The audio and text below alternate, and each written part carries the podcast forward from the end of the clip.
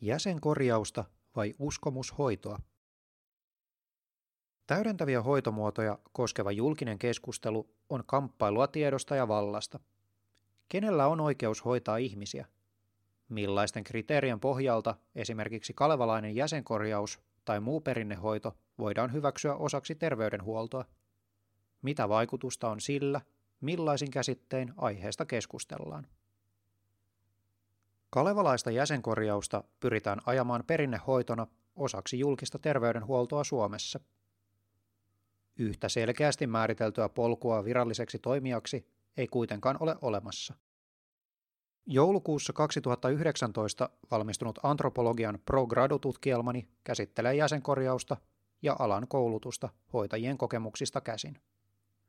Tarkoitukseni oli päästä täydentäviä ja vaihtoehtoisia hoitomuotoja koskevan polarisoituneen yhteiskunnallisen keskustelun ulkopuolelle, tutkimalla ammatinharjoittajien subjektiivisia kokemuksia ja tuntemuksia hoitomuodoistaan.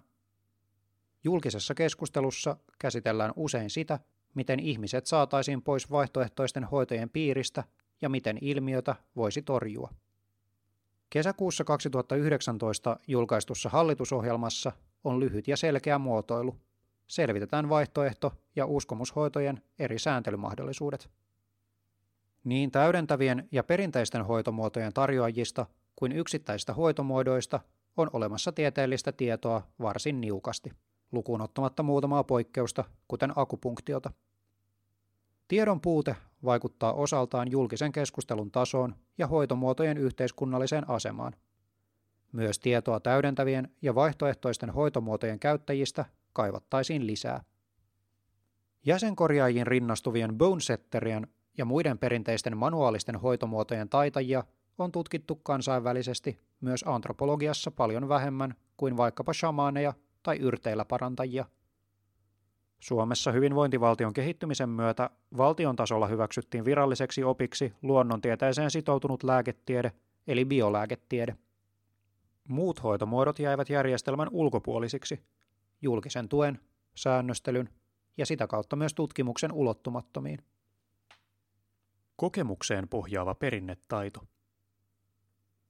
Keski-Pohjanmaalla sijaitseva pieni Kaustisen kunta tunnetaan korkeatasoisen kansanmusiikkifestivaalin lisäksi käsin suoritettavasta kansanparannusmetodista, jäsenkorjauksesta.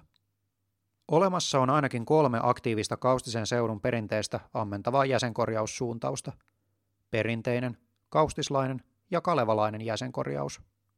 Eri suuntauksilla on hieman toisistaan poikkeavia painotuksia. Jäsenkorjaus on käsillä suoritettava manuaalisen terapian muoto, jossa ihmistä hoidetaan kehon virheasentoja korjaamalla. Käsittelyn avulla pyritään vaikuttamaan muun muassa tasapainotekijöiden häiriöihin sekä tuki- ja liikuntaelinten toiminnallisen ketjun epätasapainoon, jonka kautta aineenvaihduntaa ja hermoston toimintaa pyritään parantamaan.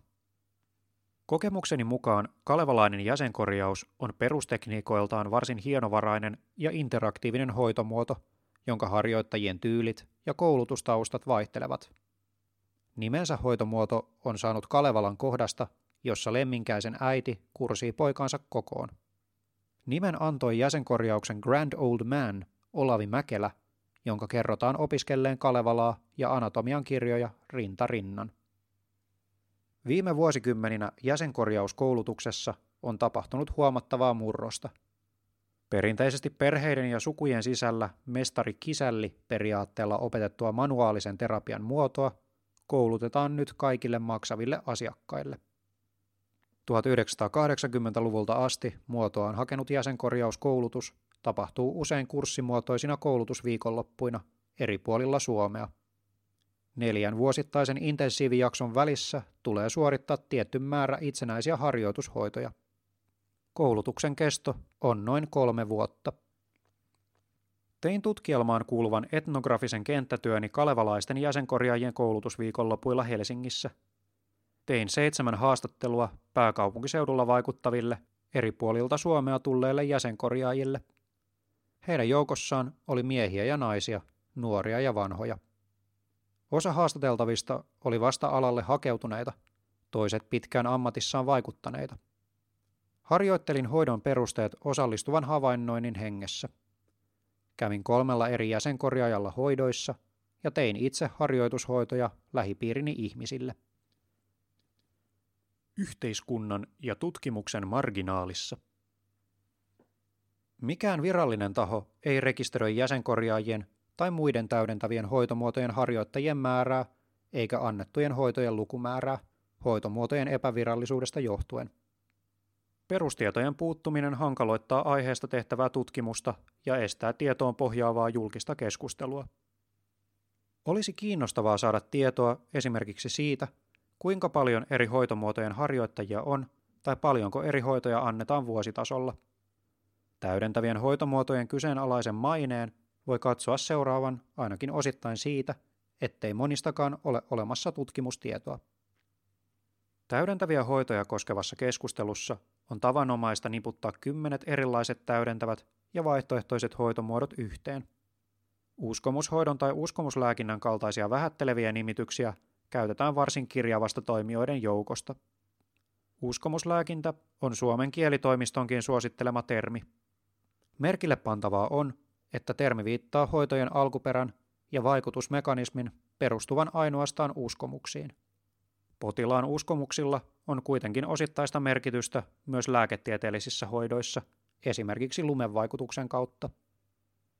Jopa halveksuvasta suhtautumisesta kertoo puolestaan pitkään vireillä ollut puoskarilaiksi nimitty lakialoite. Lain pyrkimyksenä on turvata kaikkein heikoimmissa asemissa olevien hoitoturvallisuus.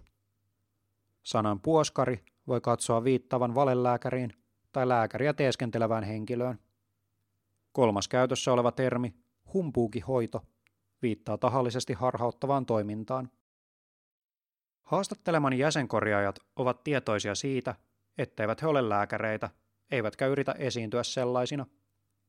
Ennakkoluulot virallisen terveydenhuollon ulkopuolella toimivia tahoja kohtaan ovat usein vahvoja.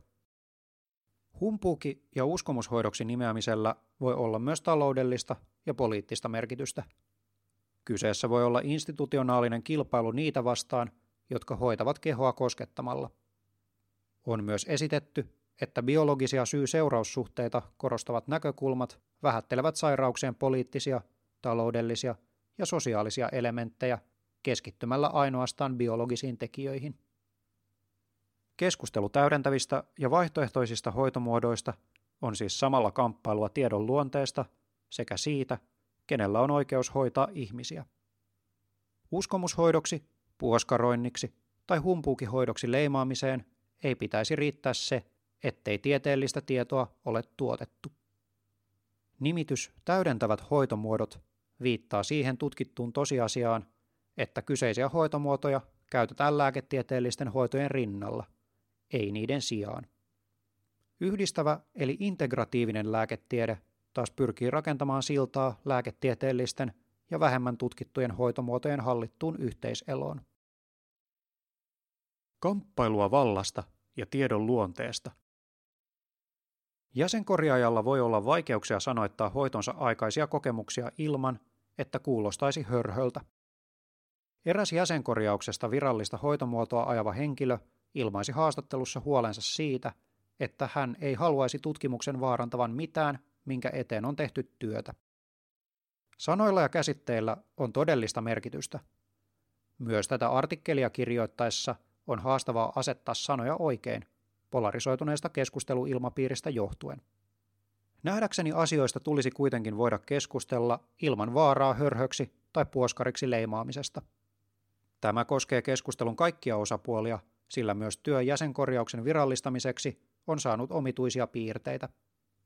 Vasta valmistunut tutkielmani poistettiin tunneissa ja selityksiä antamatta eräästä alan Facebook-ryhmästä. Levitin tutkielmaani jäsenkorjaajille sähköpostitse, sillä halusin kuulla, mitä mieltä he olivat sekä työstä että ryhmästä poistamisen syistä.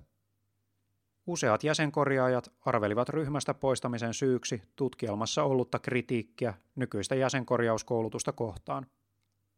Eräs vastaaja myös spekuloi jäsenkorjaushoitajien kokemuksissa esiintyvien energioihin viittaavien sanavalintojen olleen liian rajoja jäsenkorjauksen vaikuttavuuden lääketieteellistä uskottavuutta rummuttaville tahoille. Palautteesta kävi myös ilmi, että voi olla hankalaa tuoda esille kritiikkiä omaa koulutustaan kohtaan. Onhan kyseessä jo valmiiksi yhteiskunnallisen altavastajan asemassa toimiva kohtalaisen pieni ryhmä, jonka tulisi toimia yhtenä rintamana. Jäsenkorjaajat yrittävät laillista ja levittää hoitoa, jota näyttää olevan hyväksyttyä halveksua viljelemällä puoskaroinnin kaltaisia nimityksiä. Tutkielma tarjosikin tarpeellisen väylän anonyymille kritiikille. Jäsenkorjausperinne on kirjoittamatonta kulttuuria. Uudenlainen jäsenkorjauskoulutus perustuu pitkälti kokemukselliseen oppimiseen, eli hoitojen omakohtaiseen tekemiseen. Kouluttajilta ja muilta saman koulutusasteen toimijoilta saatava vertaistuki ovat merkittävässä osassa. Keholliseen oppimiseen pohjautuva jäsenkorjaus on haastavassa asemassa, kun siitä pyritään tekemään osa virallista terveydenhuollon sektoria. Kenttätyön, haastatteluiden ja saamani palautteen perusteella voi sanoa, että anatomia ja fysiologia ovat koulutuksellisesti suhteellisen marginaalisessa tai vaihtelevassa roolissa. Myös jäsenkorjaajien taustakoulutus ja tietämys vaihtelevat laajasti. Merkittävä määrä kalevalaisia jäsenkorjaajia on kouluttautunut jonkin toisen ammattinimikkeen alle, yleisimmin urheiluhierojaksi tai fysioterapeutiksi. Omat haasteensa virallistamisen prosessiin tuo se, ettei jäsenkorjauksella ole kirjoitettua historiaa. Keskeisiä otekuvauksia on alettu laittaa paperille vasta pari vuosikymmentä sitten Leila Kattilakosken toimesta. Haastatteluissa selvisi, ettei muistiinmerkitsijä aina välttämättä edes tiennyt, mitä vähäpuheinen jäsenkorjaaja pyrki tietyllä liikkeellä saavuttamaan. Jäsenkorjauksen tietotaito ei ole ollut lääketieteellisen tiedon tavoin standardoitua ja kerääntyvää, vaan pikemminkin kehollista ja subjektiivista. Jäsenkorjauksen vaikuttavuutta on tutkittu viime vuosikymmeninä erityisesti kroonisen alaselkäkivun ja pitkittyneen selkäkivun hoitoon liittyen. Lääketieteellistä tutkimusta on tehty sekä kaustislaisesta että kalevalaisesta jäsenkorjauksesta. Tutkimusasetelmien kannalta huomionarvoista on, että täydentävien hoitomuotojen erityispiirteitä paremmin huomioivat tutkimusasetelmat ovat olleet Suomessa harvinaisia. Pyrkimyksiä jäsenkorjauksen virallistamiseksi. Lainsäädännöllisesti katsoen juuri hoidon lääketieteelliseen vaikuttavuuteen keskittyvä tutkimus on merkityksellistä hoitomuodon virallistamiseksi.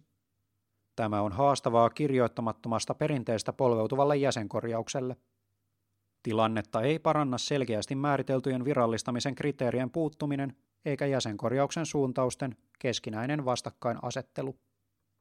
Jäsenkorjauksen tulevaisuuden haasteena onkin säilyttää perinteelle ominainen kehokuva ja hoitofilosofia, pyrkien silti mahtumaan virallisiin raameihin. Esimerkkinä jäsenkorjaukselle ominaisesta kehokäsityksistä mainittakoon näkemys siitä, että kehoa tulisi aina hoitaa kokonaisvaltaisesti. Kivun aiheuttaja ei välttämättä piile siellä, minne sattuu. Keho nähdään toiminnallisena kokonaisuutena, jossa asentovirhe jaloissa tai nilkassa voi kertautua ylemmäs, aiheuttaen selkä- tai niskakipuja. Haastatteluissa tähän kokonaisvaltaisuuteen viitattiin maanläheisin sanonnoin. Turha korjata kattoa, jos talon perusta ei ole kunnossa. Tai mitä järkeä on maalata pyörää, jos runko on vino. Myös jäsenkorjaajien käsialat voivat poiketa toisistaan huomattavasti. Jäsenkorjaaja voi suosia toisia otteita ylitse muiden tai kehittää uusia tarpeen ilmaantuessa. Pyrkimys ammattisanastosta vapaaseen vuorovaikutukseen ja hoidettavan aktiivinen osallistuminen hoitoon tekevät hoitotilanteesta tasa-arvoisen ja interaktiivisen. Kosketuksella on vahva rooli luottamuksen synnyttämisessä. Kokonaisvaltainen kehokuva tarkoittaa WHOn mukaan fyysistä, henkistä ja sosiaalista hyvinvointia kokonaisuutena, ei siis pelkästään sairauden tai heikkouden puuttumista. Kokonaisvaltainen kehokuva on hyvin tyypillistä perinteisille hoitomuodoille. Jäsenkorjauksen kokonaisvaltainen kehokäsitys tiivistyy mielestäni jaloille kehoa kannattelevina rakenteina annettavaan arvostukseen.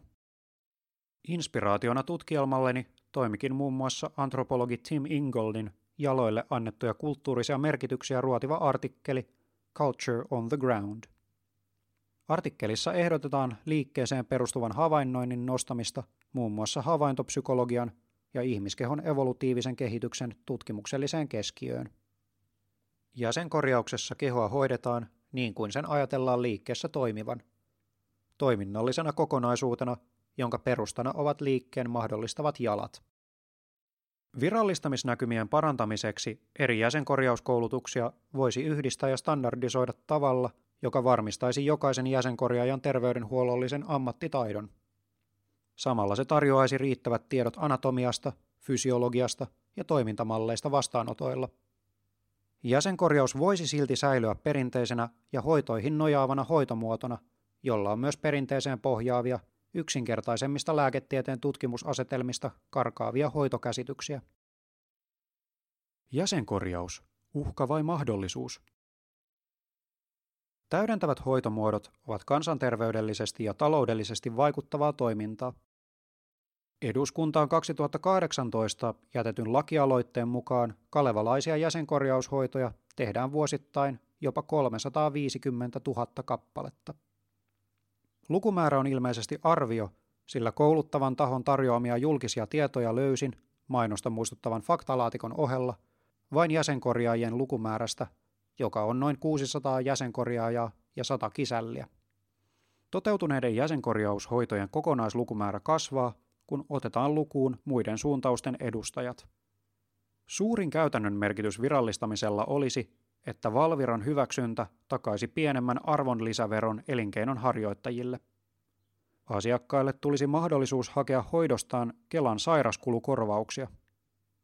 Kalevalaisen jäsenkorjauksen virallistamista vaativassa lakialoitteessa vedotaan muun muassa WHOn antamiin strategisiin suosituksiin, joilla perinteiset hoitomuodot voitaisiin osittain integroida julkisen terveydenhuollon sektoriin. Järjestön mukaan tällä voitaisiin saavuttaa positiivisia kansanterveydellisiä ja taloudellisia vaikutuksia. Täydentävät hoidot kaikille kansalaisaloite vetoaa pitkälti samoihin seikkoihin. WHO on suositteleman perinteisten hoitomuotojen integroimisen julkiselle sektorille voisi aloittaa rahoittamalla runsaasti uutta ja ennakkoluulotonta tutkimusta aiheesta – näin vastakkainasettelu voisi väistyä tietoon pohjautuvan keskustelun tieltä. Kirjoittaja Timo Tahkola on koulutuksesta ja viestinnästä kiinnostunut valtiotieteiden maisteri Helsingin yliopistosta. Tahkolan sosiaali- ja kulttuuriantropologian pro-gradu-tutkielma pohtii jäsenkorjauksen kaltaisen perinnehoidon tutkimuksen, virallistamisen sekä kouluttamisen haasteita ja mahdollisuuksia yhteiskunnassa. Podcast-lukija Eemi Nordström.